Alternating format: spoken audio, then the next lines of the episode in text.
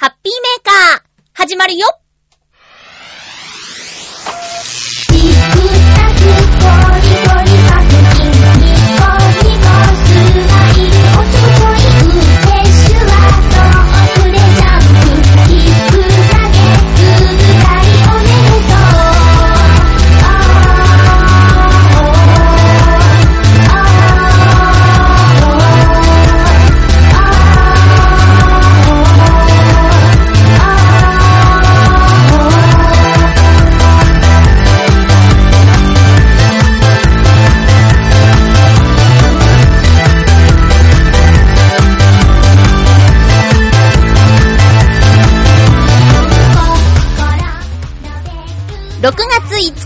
ゆっちょのハッピーメーカー。この番組は、ハッピーな時間を一緒に過ごしましょうというコンセプトのもと、ちょわへよ .com のサポートでお届けしております。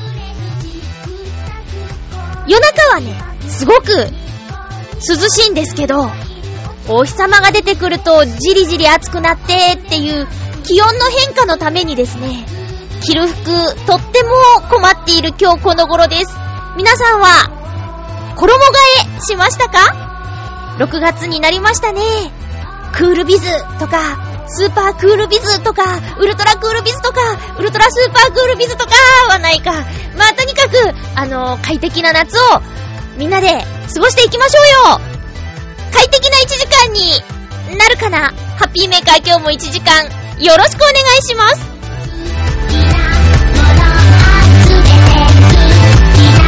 して、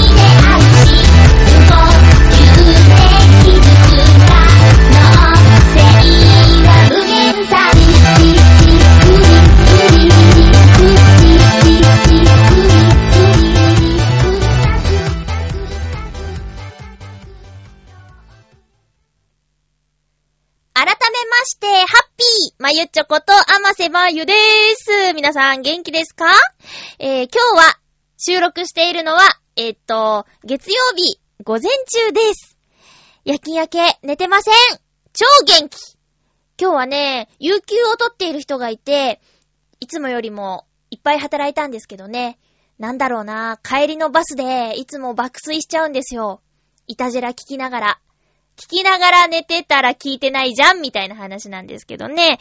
えー、っと、お便りがね、今日もたくさん届いているんですが、今日はね、あの、同じ方からいっぱいいただいてる感じなのですよ。なので、えー、っと、そうね、どんどん紹介していきたいと思います。せっかくいただいてるんだからね。まずは、そう、コージーアットワークさん、ありがとうございます。頑張りすぎじゃない？大丈夫ですか？えー、まゆっちょハッピー、ハッピー？先週の野菜の話に付け加えると、ここ数年はクールベジも流行していますよね。私、ちょっと知らないんです。クールベジってなんだっけ？え、クールビズに習ったクールベジは夏野菜のこと。夏野菜のことをクールベジっていうの？ちなみに、ウォームベジは冬野菜のことです。クールベジって最初聞いたとき、それを食べると体が冷やされるとかそういうのを想像してしまったけど、夏野菜のことをクールベジって言うんだ。へえ。え、冷房ではなく、体を冷やす効果がある夏野菜を食べて体温を冷やし、涼しく過ごそうという意図と、合ってんじゃん。え、ハウス物ではない旬の野菜を食べることで、生産にかかる電力や CO2 排出量を減らす狙いがあるようです。初見っていうのがもうバレバレですね。すいません。全然読んでなくて いやいや、新鮮さをね、大事にしてるんですよ。だから読んでないんですよ。夏野菜の効果も知らなかった。私、私ダメな子かもしれない。いや、知ってたよとか言わないそこ。ねえ。えー、っ と夏野菜って夏が旬の野菜のことかと思ってたけど、夏野菜は体を冷やす効果があるんだ。あるものもあるんだね。なるほど。昔から旬のものを食べると健康にいいと言います。まゆっちょもクールベジいかがですか？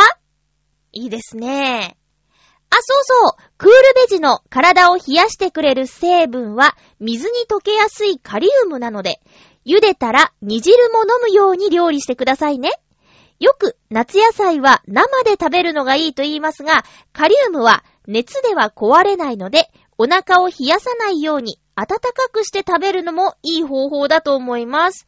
あと、冷房による冷え性が心配なら、生姜とかニンニクとか唐辛子とかのウォームベジにあたる香辛料を合わせて使うといいかも。さあ、今年の夏も乗り切りましょうでは、ということで、コージアトワークさん、お詳しい。守備範囲だ、守備範囲が広いですね。そうなんだ。私は、冷房は、全く、心配ない。うん。え、なぜならば、ガテン系で働いてるからね。え、冷房のないところで働いています。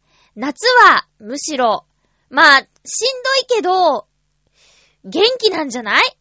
しんどいけどね。はふーってなるけど、あの、体の中の、何ですかね。汗をいっぱいかくので、体の中の良くないものも一緒に出るのが夏かな。まあね、日中、仮眠をしなきゃいけないので、その時は、あ、去年はさ、節電対策で、ね、あの、協力しようと思って、えー、皆さんからね、いろいろいただいたりした時についてる、あの、保冷剤を、保冷剤をですね、タオルに巻いて、首やら、足やら、手やら、なんすかね、脇とかその辺とかにもうすごい装着して、寝てた。あと扇風機。もうね、冷房はなるべく使ったらいかんと思ってて。でもさ、よく言うけど、無理しすぎると、熱中症とかの心配もあるからね。頑張れる人は頑張って。いかん、もうあかんと思ったら、ちゃんとピッとつける。温度を下げすぎなければ、まあ、ね。それは、しょうがないでしょう。そうか。でもこうやって食べ物も使って、内側から体の熱をこう出していくっていう方法もあるんですね。夏野菜はやっぱり、トマトとか、ナスとか、かぼちゃも？かぼちゃ？かぼちゃ違う？あとは、ピーマンとかもですかね。なんかさ、子供が苦手そうな野菜が多い気がするんですが。うん。冷やしすぎないように、ウォームベジも使っといいよ。あ、スープがいいんじゃない？あの、煮汁も一緒にってことはさ、野菜スープにしたら、もう自動的にそのスープも飲むから、無駄なく取れるよね、そのカリウムが。いやー、コージャットワークさんいろんなこと知ってますね。ありがとうございます。私、えー、っとね、5月の31日に、舞浜のイクスピアリに行ってきました。何をしに行ったかというと、Your Special Day という、あの、お誕生日をお祝いしてくれるっていうね、何ですかね、特典があるんですよ。イクスピアリ。ただ、この特典、イクスピアリが開業してからずっとやってきたんだけど、この7月いっぱいで終わっちゃうんだって、その特典。だからさ、今年のお誕生日に、その特典を受けないと、もう来年のお誕生日じゃやってないっていうことで。それは何をする特典なのかというと、まずね、サービスカウンターに行って、身分証明書を見せて、お誕生日好きなんですってことをちゃんとね、あの、見せて。そしたら、カードをくれるんですよ。名前を書いて、えー、それが、今月お誕生日の人の証になるんですけど、そのカードを、定型のお店に見せると特典が受けられるっていうのが Your Special Day なんですけどね。えー、私は、この時を狙っておりまして、えー、と、イクスピアリの中に好きな靴屋さんがあるんですけど、そこへ行って、夏用のサンダルと、あと、スニーカーを買いました。ここの特典はですね、なんと、ポイントが2倍、2倍なんですね。え普通に買うよりも、お得でしょ？えー、あとはね、行ってみたかったのが、フォレッティジェルッタっていうクレープとジェラートのお店があるんですけど、ここではメニューにないお誕生日スペシャルクレープを販売って書いてあって、プレゼントじゃないんですけどね。えー、いくらか払って、うん、350円ぐらいだったかな。えっ、ー、と、裏メニューですよね、いわゆる。お誕生日専用のクレープをいただきました。これがね、中身は何だろうって気になりますか？メニューにないんですよ。えっ、ー、とね、ショートケーキをイメージしたクレープだったんですよ。だから、いちごのアイスとか、ケーキのスポンジとか生クリームとかいちごとか入ってたかな美味しかったです。うん。なんかさ、ちょっと特別な感じもまた嬉しくって。あとはね、と、そうだな、この日はね、ちょっと時間もなかったので、狙ったところにだけ行ったんですけど、あとは、そうね、洋服屋さんとかで、あの、割引10%とか5%オフになるとか、そのカードを見せたら。あとはレストランではワンドリンクサービスとか、デザートワンプレートサービスとか、その店によっていろいろあるんですけどね。えっ、ー、と、どこでどんな特典が受けられるよっていう一覧もサービスカウンターでカードをもらうときに一緒にくれるので、それを見ながら一日うろうろするのもいいんじゃないでしょうか。もう6月生まれの方と7月生まれの方限定の企画になっちゃいますけどもね、えー、せっかくいただけるものは、えー、誕生日ということでいただいてしまいましょう。うん。イクスピアリでは、その、カードの特典の他にも、保冷バッグをくれました。イクスピアリオリジナルのね、ロゴ入りのやつ。これもね、これからの季節すごく便利ですよ。あの、ガテン系のバイトに行くときに、私ね、ちょっと偉いと思うんですけど、あの、やっぱり水分いっぱい取らなきゃいけないじゃないですか。だから、会社にも自動販売機とか紙コップでドリンクは売っているんですけど、家から持っていくんですよ。うん。麦茶とか、あと、スポーツドリンクとかもさ、2リットルでスーパーとかで買ったらお得じゃん？あれさ、500ml を自動販売機とかで買うと150円するじゃないですか。だけど、190いくらで 2L 買えるってことは、かなりお得なんですよね。だから、ペットボトルをこう、詰め替えてですね、持って行ってるんですけど、その時にやっぱり、あの、疲れた体には多少ひんやりしたものが欲しいじゃないですか。だけどね、保冷剤とか保冷バッグとかないと、ぬるいのを飲むことになってね、体にはその方がいいかもしれないけど、その時に今回いただいた保冷バッグを使えば、ちょっとは持つんじゃないかなと思っておるんですよ。だから、ありがたく使わせていただきます。そんな、先週はね、あんまりお出かけとかしなかったんですよね。実はね、体調崩してまして、えーと、つぶやいたかな？つぶやいてないかな？なんかね、最近つぶやき少なかったでしょ？ツイッターとか、フェイスブック、うん、まあ、フェイスブックもあんまり書いてなかったな。あのね、お誕生日の日に、えー、っと、話したっけ先週？あの、レストランにお友達と行って、で、午後から夜にお友達とまた別のお友達と待ち合わせをしてたんですけど、ちょっと具合が悪くなってそれキャンセルしちゃって、あ、これ話したね。そっからずっと体調が悪かったんですよ。なんですかね。ご飯が食べられないっていう、もうね、人生始まって2回目なんだけど、食べられない期間を超えました。あれちょっとわかりづらい そうね、人生で初めてご飯が食べられなくなったっていうのは、食べられなくなったというか食べなかったんだな、あの時は。えっと、高校の進路相談の時に、私のね、進路。あの第一希望、第二希望、第一希望、うん、声優って書いて第二希望、あ、違う、第一希望、東京ディズニーランドで働くって書いて、で、第二希望、声優って書いたの。で、これね、本当は順番逆だったんですけど、こう声優が一番なりたい仕事だったんだけど、私の計画では、ディズニーランドで働きながら声優の勉強をして、声優になるっていうのがあったんです。うん。で、そう書いたんですよ。学校で配られた進路調査の紙に。第一希望、東京ディズニーランドで働く第二希望、声優って書いたら、まあ担任が母親に電話してきまして、えー、あんた、本気で言ってるのかと。今まで何回も話してきたのに、正式な紙に書いたら、それをね、信じてくれなくて、ちゃんと書きなさいみたいな感じになって、はぁちゃんと書いたけど？みたいな。で、それが確か金曜日とかで土日、部屋にこもったんです。うん。本気なのにって言って腹を立てて。えー、なんですかね、体を張って訴えたというか そんなことをやっちゃいまして。うん。まあね、うちの高校は上に大学があったから、そんな進路なんか、ちょっとね、なかったんですよ、今まで多分。先生びっくりしちゃったんだろうね。まあ、大きく言えば、今、ちょっとその通りの 生活をしちゃってるっていうね。あ、なんでもない。今のちょっと忘れて。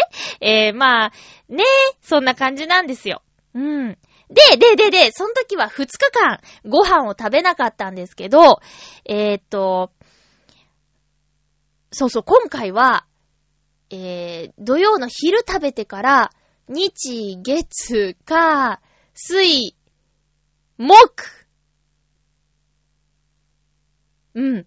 で、金曜日は、学校に行くので、無理やり、食べた。かな。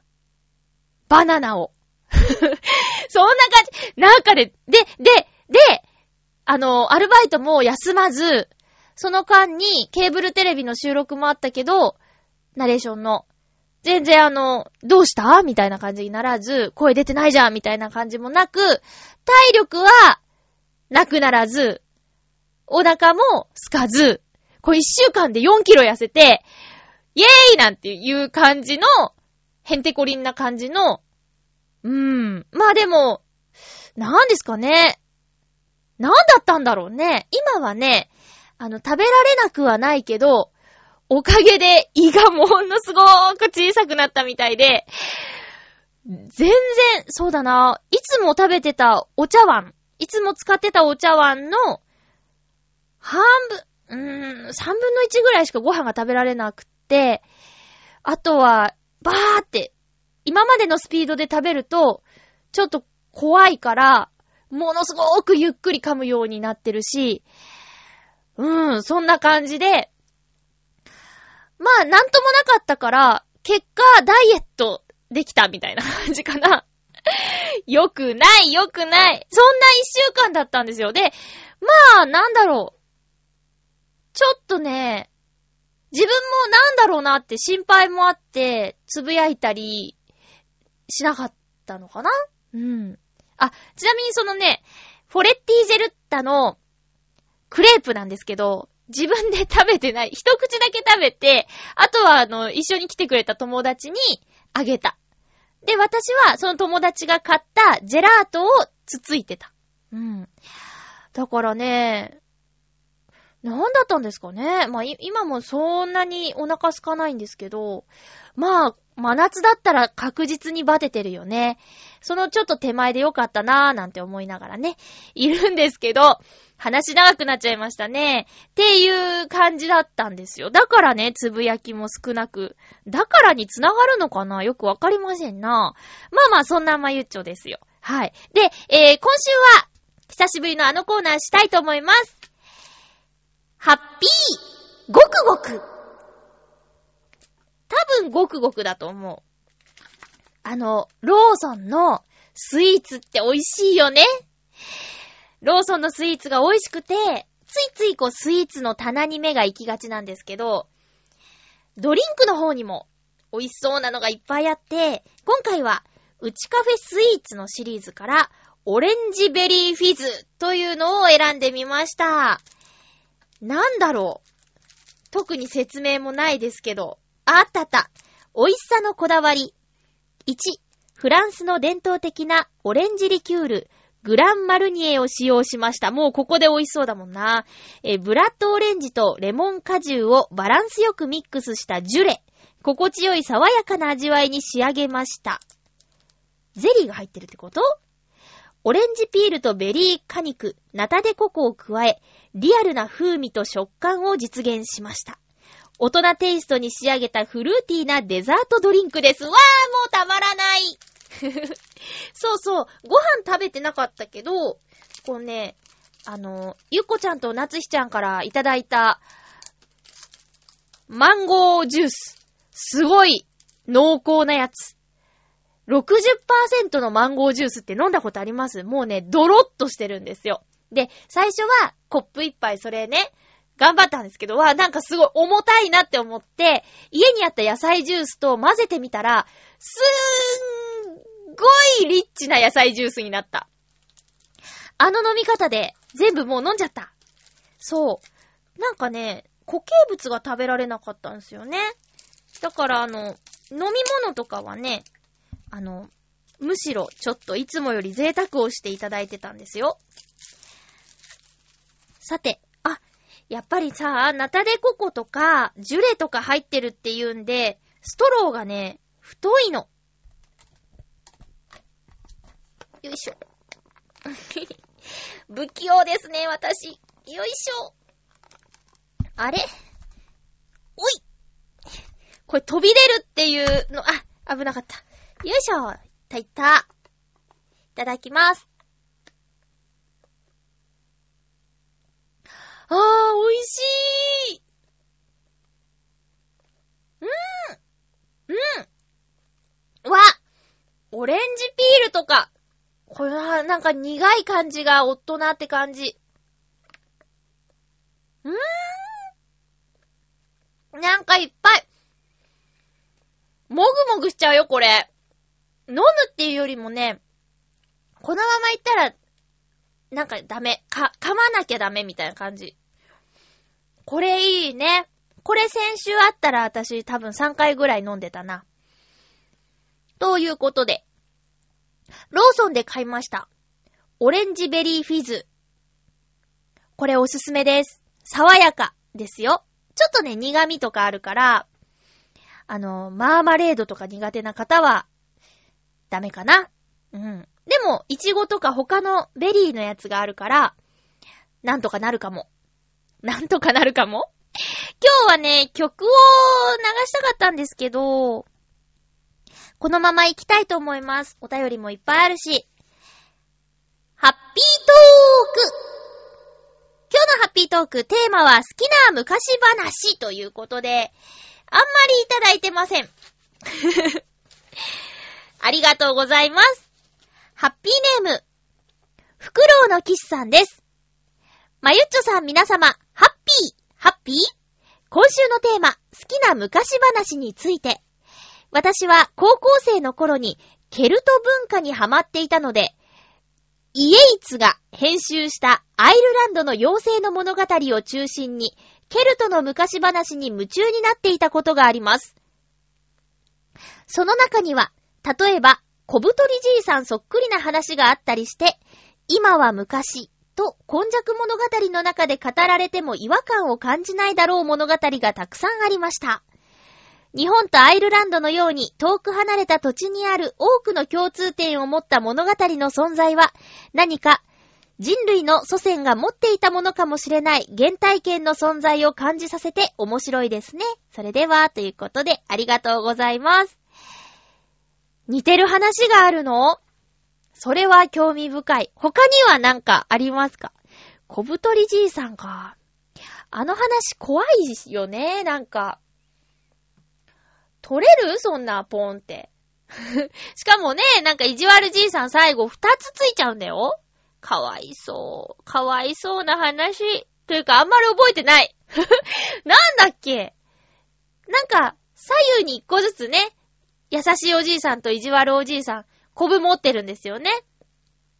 ほんで、最終的に意地悪じいさんがコブが二つになるのはわかるんだけど、なんで、優しいおじいさんのコブが取れるのかとか、全然覚えてないや。うん。海外にもね、昔話はいっぱいあって、おとぎ話とか昔話とか、まあいろいろありますけど、あの、ちょっと調べてみたら、なんかね、ランキングを見つけたんです、一つ。えっと、まあ、つい最近の記事ですね。2012年5月16日の記事です。ネットからちょっと見つけたんですけど、子供に語り継ぎたい昔話1位は何だと思いますか？考えて考えて。私ちょっとこの結果嬉しかったです。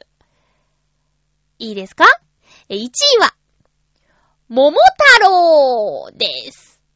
なんで私が嬉しいかというと、桃太郎は岡山のお話だからです。まあ、他の県にも桃太郎伝説あるらしいけど、とりあえず岡山って結構桃太郎有名でしょ？だって、お土産にきび団子でしょ？みたいな感じでね。だいたい皆さんそう言うもんね。えー、ということでちょっと記事を紹介したいと思います。子供に語り継ぎたい昔話の1位は桃太郎。バンダイの調査でこんな結果が出た。調査は1月31日から2月9日、0歳から12歳の子供の保護者計2000人、かっこ男の子の保護者と女の子の保護者各1000人を対象に実施した。それによると、子供に語り継ぎたい童話や物語として最も人気が高かったのは、桃太郎。一人では困難なことも仲間と一緒に立ち向かうことで目的を達成できることを伝えられるから。桃太郎のように強くたくましい子に育ってほしい、などの理由が上がった。2位は、うさぎと亀。コツコツと努力を続ける者が最後に勝つという物語が良い。得意なことでも怠けてしまったらダメと教えられる。など、努力と継続の大切さを理由に挙げる回答が目立った。3位には、思いやりの心が描かれているとして、笠地蔵がランクイン。4位はシンデレラ。5位は花坂じいさんだった。調査で上がった童話物語の総数は164作品に上り、童話昔話を通じて子供たちの将来を願う親心が垣間見えたという記事でした。これ、ここに上がってるのは、だいたいわかるかな？桃太郎、うさぎと亀、笠地蔵ってちょっと意外ですね。そんなになんかメジャーじゃない気がするんだけどな。え、あとシンデレラ、花坂じいさん。シンデレラはね、うーん。なんかさ、なんか心理学か、なんか心理テストかなんかで、シンデレラを信じてる、シンデレラストーリーを信じてる女子は、なんか、生き遅れるみたいなのをなんかで聞いたことあるじょ？うん。耐えて耐えて、耐えていつか王子様がってんじゃなくて、もう自分で掴み取っていけいっていうのをね、なんかで見たことあるなぁ。だから私は、シンデレラは読み聞かせないぜ。うん。何ならいいんだろうどのお姫様ならいいんだろうね。私、そうだなぁやっぱりシンデレラって言われるとディズニーの映画を思い描いてしまうんですけど、ディズニーのお姫様の中で好きなのは、えー、っと、眠れる森の美女が好きですね。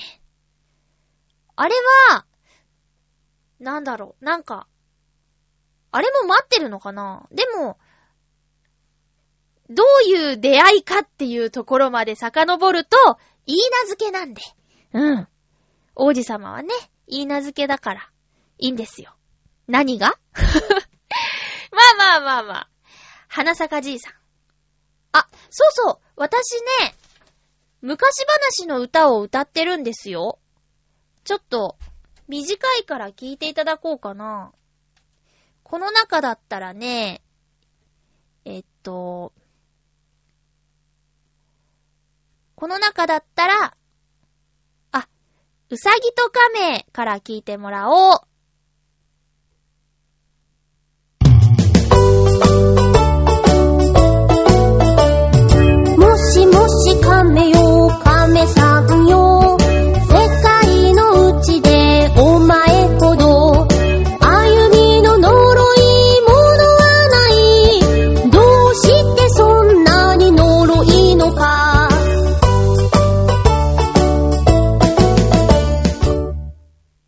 短いでしょ？あともう一個ね、もう一個ね、えっとね、なんだったかな？この中で言うと、えー、っと、ちょっと待って。この中だったら、あ、ん？あ、花坂じいさんも歌ってる。じゃあ、花坂じいさんも聞いてもらおう。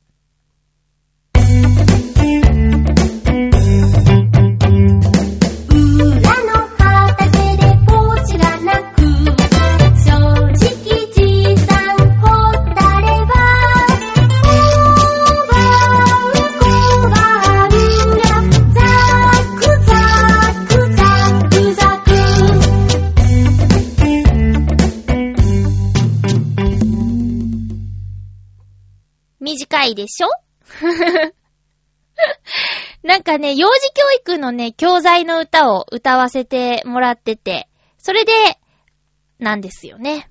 あ、もう一個じゃあ、昔話の歌、聞いてもらおうかな。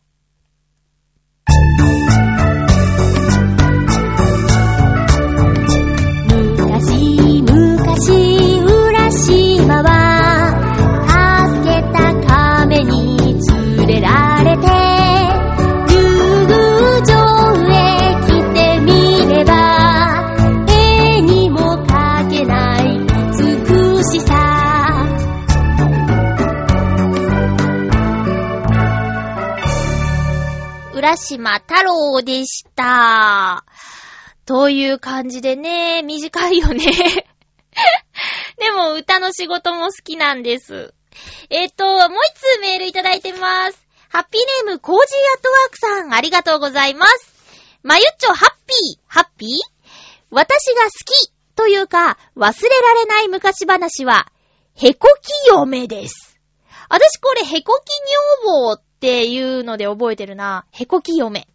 いろんなバリエーションがあるようですが、とにかく豪快なおならをするお嫁さんの話で、家から畑までおならで、姑を吹き飛ばしたり、柿の木から狙い定めたおならで柿の実を落としたり、しまいには沖でしけに遭い沈みそうな船を引きへで浜まで引き寄せて助けたりという無茶苦茶な話です。特に遠くのものを引き寄せる、引きへに至っては、どこから思いついたのかさっぱり見当もつきません。物語では、あまりにおならをするへこき嫁が、最後には、三国一のいい嫁だとされています。うーん、でも匂いはどうなんだろう気になります。では、ということで、コージアットワークさんありがとうございます。懐かしい。私もこれ好きだった。なんでやねーんってなるよね。最初はさ、あの、嫌われてるんですよね。こらって言って。姑さんに。確か。うん。で、隔離されてたんじゃない？それで、なんか、なんかのきっかけで、偉い人が褒めて、みたいな感じを、ざらっと言うと。ねえ、面白いね。そう、誰が考えたんだろう。作者不詳とかいうやつなのかないやー、あの、昔話で私ね、カチカチ山とか、ちょっとストーリー知らないんですよね。カニ、カチカチ山、うん。サルカニ合戦とカチカチ山は違うよね？みたいな、なんかちょっとね、ぐちゃっとしてるところがありまして。うん。あと、金太郎もね、よくわからないんですよね。っていう感じで、あの、今ね、ちっちゃい子たちが、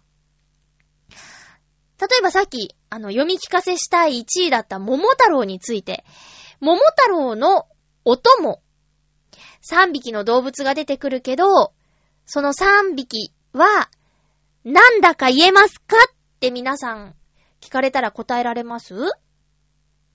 多分ね、このハッピーメーカー聞いてる皆さんだったら、犬、猿、キジって答えられると思うんですけど、なんだかね、幼稚園とか保育園とかで、この物語を読み聞かせるときに、あの、その犬とか猿とかキジとかのぬいぐるみを使わず、その幼稚園にあるアンパンマンのぬいぐるみとか、そのアンパンマンの仲間たちのぬいぐるみとかを使っちゃったりするもんだから、桃太郎のお供は何ですかって聞かれて、カレーパンマンとかって答えちゃうと、子とかいるらしいよ。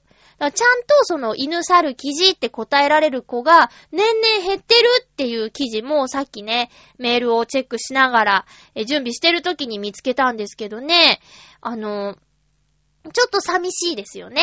もうそういう私も曖昧な物語は結構あるんですけど、知ってて、あの、損はないというか、日本のね、伝統的なお話ということで、あの、これを機会にちょっと物語、昔話大全集みたいなやつをね、図書館行って借りてきたいなーなんて思ってるんですけどもね。皆さんも、ちょっと懐かしいタイトルとか、あ、そういえば僕何読んでもらってたなーとかっていうのを、なんとなく思い出したりしたんじゃないかなって思います。えー、っと、メッセージくれた皆さんどうもありがとうございました。今日のハッピートークはここまでです。さて、ふつおたをご紹介していきましょう。羨ましいお便りが届いています。ハッピーネーム、水なぎさん、ありがとうございます。まゆっちょハッピー、ハッピー、ふつおたです。ありがとうございます。先週の土曜日、6月2日に、やっと東京公演が始まった、チームナックスの公演、ウォーリアー、歌い続ける侍ロマンを赤坂アクトシアターに見に行ってきましたので、その報告です。あ、この公演タイトルは、ウォーリアーという漢字の発声ではなく、ウォーリャーという掛け声的な発声が正解です。知らなかったウォーリャーってことね。えー、この公演は3月30日の札幌からスタートして、全国18公演目の最後の会場、東京で公演をしているところです。そうなんだ。最後なのか。主演はもちろん、チームナックスの5人。今回は客演の役者さんも多数出演しています。まだ公演期間が残っていますので、物語の面白さに関わるネタバレはなしでいきます。ありがとうございます。今回の物語は、日本の戦国時代が舞台。織田信長が、今川義元を倒した、ちょっとなんか緊張するな、この漢字いっぱい。桶狭間の戦いから、徳川家康と石田三成が戦った関ヶ原の戦いまでを描いています。配役は徳川家康に安田健さん、明智光秀に大泉洋さん、織田信長に戸次重幸さん、豊臣秀吉に弟拓馬さん、柴田勝家に森崎博之さんという夫人です。はぁ、あ、読めた。桶狭間の戦いと関ヶ原の戦いでの歴史的な事実はほぼ同じでも、その途中に何度か行われる戦の解釈がかなり新しく、驚かせる、驚かされる内容になっています。それがとても面白く、2時間15分の公演時間がとっても短く感じられました。なので、そのあたりの歴史的事実は、もしご存じない方は予習しておいた方が楽しめます。また、出演陣の盾がとてもかっこよく、見惚れてしまうほどでした。あと、変わっていて面白いのが、有名な武将たちの人間関係。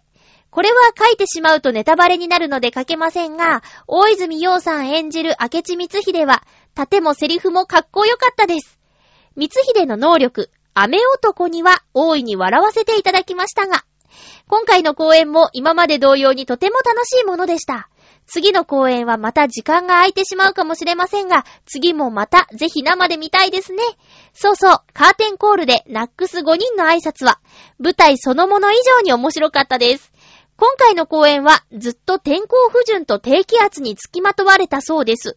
特に大泉洋さんの誕生日の公演は全国からファンが集まる日だったのにもかかわらず、爆弾低気圧の影響で飛行機が多数欠航。そのためチケットを持っていても見に来られなかったファンが大勢いたとか。鹿児島公園での九州滞在では、金環日食の日に雨を降らせ、しかも桜島の火山灰までがかなりの量になったとか。大泉洋さんの雨男っぷりが本領発揮されている公演になっているそうです。そういえば、この放送のある今週いっぱいは東京での公演、そして金星が太陽の前を横切る天体ショーがあるその日には、関東に台風が接近。大泉さん勘弁してくださいという状態になりそうな予感です。ではではということです。うーらやましいか、うらやましいな。行きたかったな。うーん、当日券もあるみたいですけどね。チームナックス。今まで2回見に行ってますけど、どちらも、あの、水なぎさんのアドバイスのもとというか、おかげで行けたようなものでございますからね。え、今回のは再演なんですよね。え、最初の公演の時は5人でやったのかな今回は客演がいっぱいいるの？なんかね、うん、どうなんですか？どうなんですか ?5 人じゃないナックスの公演っていうのが、なんか想像がちょっとしづらいんですけどね。でも水なぎさんすごく、あの、楽しかったっておっしゃってるから、きっとすごいいい舞台なんだろうなと思います。私もうね、ズバリこの歴史とか弱いので、えー、予習してから行かなきゃ楽しみが減っちゃう系の人だと思うんですけどもね。ありがとうございます。いいなぁ。このタイトルの言い方だけ知れただけでも私ちょっと良かったと思ってます。いや、もうほんとはめちゃめちゃ行きたかった。大泉洋さんに会いたかったよ。水谷さんありがとうございます。さーてと、じゃあね、コーナーにもいただいてるのでご紹介しようかな。ハッピーちょうだいハッピーちょうだい宛てにいただきました。コージアットワークさん。ありがとうまゆっちょハッピーハッピー？晴れた日の光線が強くなってきました。休日の昼間は猫たちも太陽を避ける季節です。また、日中自転車を漕ぐと汗が吹き出る日もあります。というわけで、今年も仕事前の早朝に撮影に出ることにしました。4時頃から2時間くらい外を走るのですが、草地は朝露が光っているし、外に出始めたばかりの子猫には会えるし、なかなか好調です。しかも、今日は公園で手つかずのたわわに実ったグミの木を見つけてしまいました。甘酸っぱくて最高なんだか得をした気分です。ちょっとハッピーな気持ちになれました。早朝の街に詳しいまゆっちょは、どんな時に得をした気分になりますか？では、ということで、ありがとうございます。何グミの木って知らない食べられるの？グミの木？グミの木？えー、なんだろうあの、早朝の街には詳しくないですよ。早朝はもう、あの、隔離されてって言ったら変ですけど、掃除しなきゃいけないところにいて、掃除をしているので、街に詳しくはないけど、いやーでもね、この、最近、すごく気持ちがいいですよね。えー、っとね、思い出すのは、キャンプをした日の朝。なんかさ、いつもよりちょっと目が早く覚めちゃったりして、あの、空気がちょっとピシッとしてて、夏なんだけど、ひんやりしてる感じが、毎朝、爽やかで。で、鳥のね、鳴き声とかが聞こえてきたりして、それもさ、街がまだ寝てるからよく響くんですよね、声が。だからね、得したって言ったら、その、皆さんは、多くの皆さんは寝てるであろう、その空気を感じられることですかね。うん。やらなきゃいけないことはあるから、自由は聞かないんですけど、でも、起きてなきゃ感じられない、その空気。あとは、太陽が顔を出す瞬間を見られることとかうん、そんな感じかな。あとはもう、そうそう、どんどん気温が変わってったり、肌でそれを感じられることかな。うん。いやいや、また写真楽しみにしてます。この間ね、一気に見ましたよ。バーっと。一気にバーっと見ました。なんか、最近あれね、猫にドーンと最近って言ってもあれですけど、猫にドーンと寄ってる写真だけじゃなくて、こう、だいぶ引いて、景色もバーンと入ってる写真とか、なんか、多く見たような気がします。うん。あの、やっぱり、水の上をジャンプしてる猫の写真とか、すごく素敵でしたよ。さすがですね。ありがとうございます。コーナーにもう一つ、コージアットワークさん、ありがとうございます。お初でゴーまゆっちょハッピー仕事で使うため、新しい MacBook Pro と Windows 7のネットブックを手に入れ、配線が面倒なので家の中を無線 LAN 化しました。ノート PC をどこに持って行ってもネットにつながるのは快適。iPhone も Wi-Fi でつながっていて、キビキビ動いています。Mac ユーザーの私にとって Windows 7はどうにも馴染めない存在なのですが、小さくて軽いネットブックは外に持って出るのに良さそう。カフェでハッピーメーカーにメールを出しちゃったりしちゃいましょうか。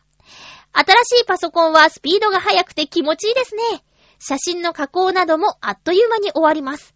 ただし、この速さには1時間もしないうちに慣れてしまうのですが、あーでもデータとかアプリケーションとか設定とかを仕事用に調整しなくちゃ。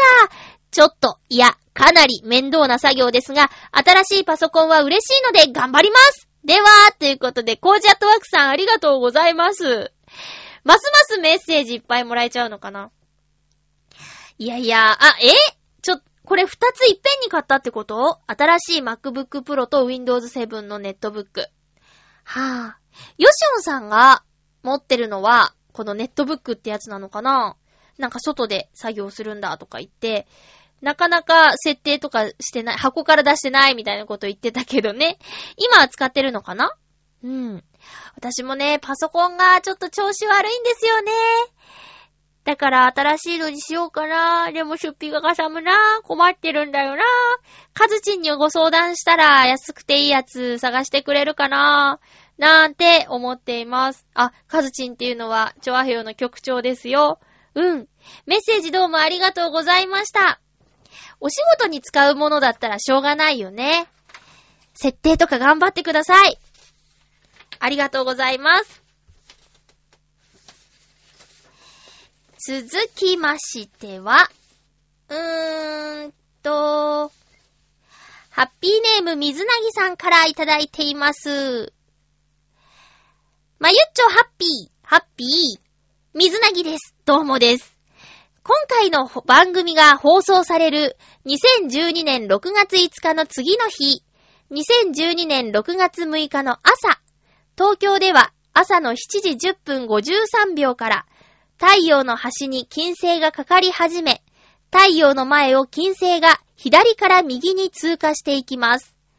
金星が太陽の前を横断し終わるのがお昼の13時47分26秒だそうです。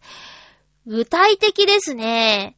この時間のデータは東京三鷹にある国立天文台のサイトからのものですので正確だと思います。おー。時間は多少の前後はあるようですが、日本全国で見ることができるようです。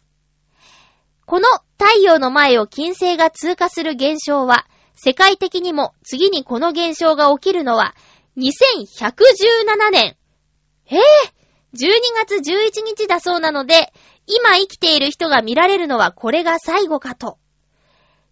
金環日食は世界中を探せばそれなりの感覚で観測できるそうですが、こちらの方が希少な天体現象だそうなので、見た目はかなり地味さ、地味かとは思いますけど、時間のある人は先日の日食グラスを使って見てみることをお勧めします。観測できる時間も日食に比べて随分長いですからね。平日なので仕事はありますが、私も最初の方だけでも見てみようと思っています。ではではということでありがとうございます。私が2週にわたって曖昧にお伝えした太陽の、じゃない、金星の太陽、ん？金星の太陽前通過だっけ？のことを具体的に詳しく教えていただきました。ありがとうございます。えー、っと、明日、朝、うー、6日は何曜日ですか？か、水曜日の朝ってことかな？朝7時10分53秒。これはまた、パンダのグラスを会社に持って行ったらいいかもしれない。ね。だからさ、今回はそのじーって見ててもあんまり変化がないってことだよね。だから時間の間隔を空けて、朝見た時ここだったのに、今見たら、あ、真ん中変だとか。で、なんかね、画像も添付してくださってたんだけど、太陽、丸い太陽があったとしたら、ずいぶん上の方、そうだな、帽子かぶるぐらいのラインで 金星が通過するらしいです。だからね、ど真ん中じゃなくて、もっと上の方だって。うん。これはね、すごいね。次が2117年って。いやー、そうだよね。最後のチャンスってことか。で、さっきの天気のことですよ。大泉洋さん。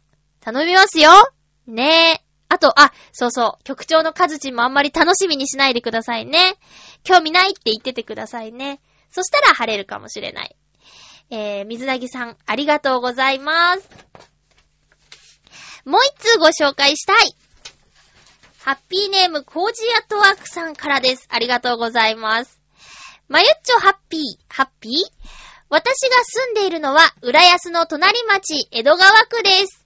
江戸川区といっても広いので、行っちゃって大丈夫ですよ。うん。いよいよ、4年に一度の浦安三社祭りが近づいてきましたね。このあたりでは一番、ワイルドだろうな祭りなので、私も楽しみです。休日など、路地でまといの練習をしている女性の一団も見かけて盛り上がっているのを感じます。まゆっちょが一眼レフで撮るにはいいテーマですね。地元なのでしっかりロケハンして挑んでください。撮影の成功の半分以上は事前のロケハンで決まりますよ。カメラの練習はとにかくいっぱい撮ること。一つのものでも距離や角度、露出やシャッター速度を変えながら何枚も撮って自分の好きな構図、得意な設定を見つけてください。ちなみに撮影枚数が多いことで有名らしい私は、1日撮影に行くと400枚ほど撮ります。もっともパソコンに取り込んでから整理するので保存するのは半分程度ですが、いずれ浦安で開催されるであろう、まゆっちょの写真展楽しみにしていますからね。では、ということで、ありがとうございます。プレッシャーだなぁ、もう。なかなかね、全然です。ほんと、まったく何もやってません。困ったもんです。うん。この間ね、おばの家に遊びに行ってきた時に、おばが、普通のデジカメをね、新しいの買ったんだって言って見せてくれたんですけど、何ですかあの、何ですかあれ。パソコンで、こう、編集するようなことが、ボタン一つでできちゃうみたいなね。なんか、あ、水彩画風に撮るとか、意味がわからない。うーん。いや、今までもさ、セピアとか、モノクロとか、ちょっと遠いカメラぐらいならあっただろうけど、水彩画風って、あとね、お化粧する機能とかもね、そのカメラの中に備わってるんだよって普通？これもう普通ですか？いやーもう私はびっくりしたんですよ。ねえ。あ、浦安三社祭りは15、16、17日、金土日曜日にやります、6月の。だから、来週末。今週、来週末ですね。えー、っとね、いたじゃらでも話してたんですけど、あの、浦安は3つのえー、町に分かれるんですね。だいたいなんかね、えー、元町、中町、新町っていう風に、あの、なんですかね、町の雰囲気が分かれてるんですよ。で、新町っていうのが、あの、マリナーゼとかね、その新浦安の新しい方の町のこと、え新町って言って、で、元町っていうのが昔からの、えー、ある町。埋め立ててないまあ、ほ、ほとんど埋め立ててないっていう感じの昔からの町。で、元町、中町か。中町がその間にある町なんですけど、私は、えー、その三つの中だったら、元町に住んでます。えー、なんですけど、元町に住んでるんで、ものすごいお祭りに向けて、あの、準備がすごいんですよ。うん。すごいんですよ。あの、いたじらでも言ってたけど、ちょうちん。ちょうちんが、あのね、点々とじゃなくて、ビシーってあるの。すんごいの。でね、えー、もうね、電気ついてます。提灯の明かりついてます。もう2週間ぐらい前からついてるよ。夜になると、ぽーっとね、優しい光がついてるんだよね。で、なんだろう。お店とかの名前が書いてある提灯とか、あと祭りみたいなの書いてある提灯とか、うん、いっぱいついてるよ。でね、まあ私はずっと浦安にいたわけじゃないので、あのー、正直わかんないんですよね。どう楽しんでいいのか。あとは、なんかね、元町にいたらいたでね、疎外感というか、まあ、全然そんな風にしてるつもりはね、皆さんはないんだけど、その盛り上がり方とか、その祭りの大事さとかがやっぱり子供の頃から接してるわけじゃないからわからないんで、住んでれば住んでたで、その新浦安の人はね、祭りを感じないなんていう話をしてたけど、元町にいる後から来た人は、もっとね、なんかね、どうしたらいいかわからない感じがするの。それぐらい盛り上がってるの。もうどっから何から話を聞いたらいいかもね、わからないぐらいの盛り上がり方なんですよ。ミキショっていうの、おみきしょっていうのかな？ああいうのがね、いっぱい立ってるんですけど、もう昼間っからね、あの、おじさまおばさまがね、そこに座って、多分、なんていうの？んこう、の、納めるお金を、奉納金とかを多分受け付けてるんだろうけど、もうそれも私なんかが言っていいのかとか、それが何になるのかとかも、その、いくらぐらいが相場なのかっていうのもね、よくわからなくって、もうね、おろおろしてる。提灯を見て、ああ、どうしよう、みたいな感じになってるんですよ。そんな、えー、浦安三社祭り。えー、4年前のことも覚えてます。あの、バスが動かなくなりましたね 時間通りに動かない。あと、まあ、通行もかなり、あの、制限が出るとかね。まあ、すごいお祭りなんだなっていうのは感じた。あと、屋台がいっぱい出る。うん。あとはね、あ、見に行ったんですけど、迫力満点。うん。すごかった。あと、いっぱいおみこしがある。ねえ。すっごい、すごいのよ。ほんと。だからね、もし、あの、近場の方は、ぜひ、見に来てくださいよ。えー、今週、来週末、14、15、16? だっけ？金土日でやるんですよ。なのでね、あの、お祭り好きだーっていう方はぜひ来てください。15、16、17ですね。多分15は見たま入れってやつ？夜だけかもしれない。だから16、17かな？うん、メインは。そんな感じです。ということで、えー、次回の予告をしたいと思います。あーし、うん。えー、次回はですね、6月12日の放送。収録を6月10日日曜日にしよっかなーって思ってます。えーと、ハッピートークのテーマは、雨の日と曇りの日と晴れとどれが一番好きっていう、思い出ポロポロの中に出てくるセリフなんですけど、ひろたくんがね、たいこちゃんに聞くんですよ。雨の日と曇りの日と晴れとどれが一番好き皆さんにも聞いてみようと思います。梅雨がもうすぐやってくるのかな？なんていう感じでね。そして、まあ、新コーナーというか、さっきもちょっとお話ししたんですが、わからないことがある。ということで、教えてハピラーさんのコーナー、えー、お祭りの楽しみ方を教えてください。よろしくお願いします。えー、メールは、ちょあへよ、アットマーク、ちょあへよ .com、またはちょあへよ .com のホームページのメールフォームからハッピーメーカー宛てに送ってください。よろしくお願いします。ということで、1時間本当にあっという間なんですね。えー、お送りしてきました。ハッピーメーカー、そろそろお別れのお時間です。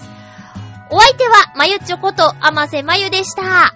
また来週、ハッピーな時間を一緒に過ごしましょう。ハッピー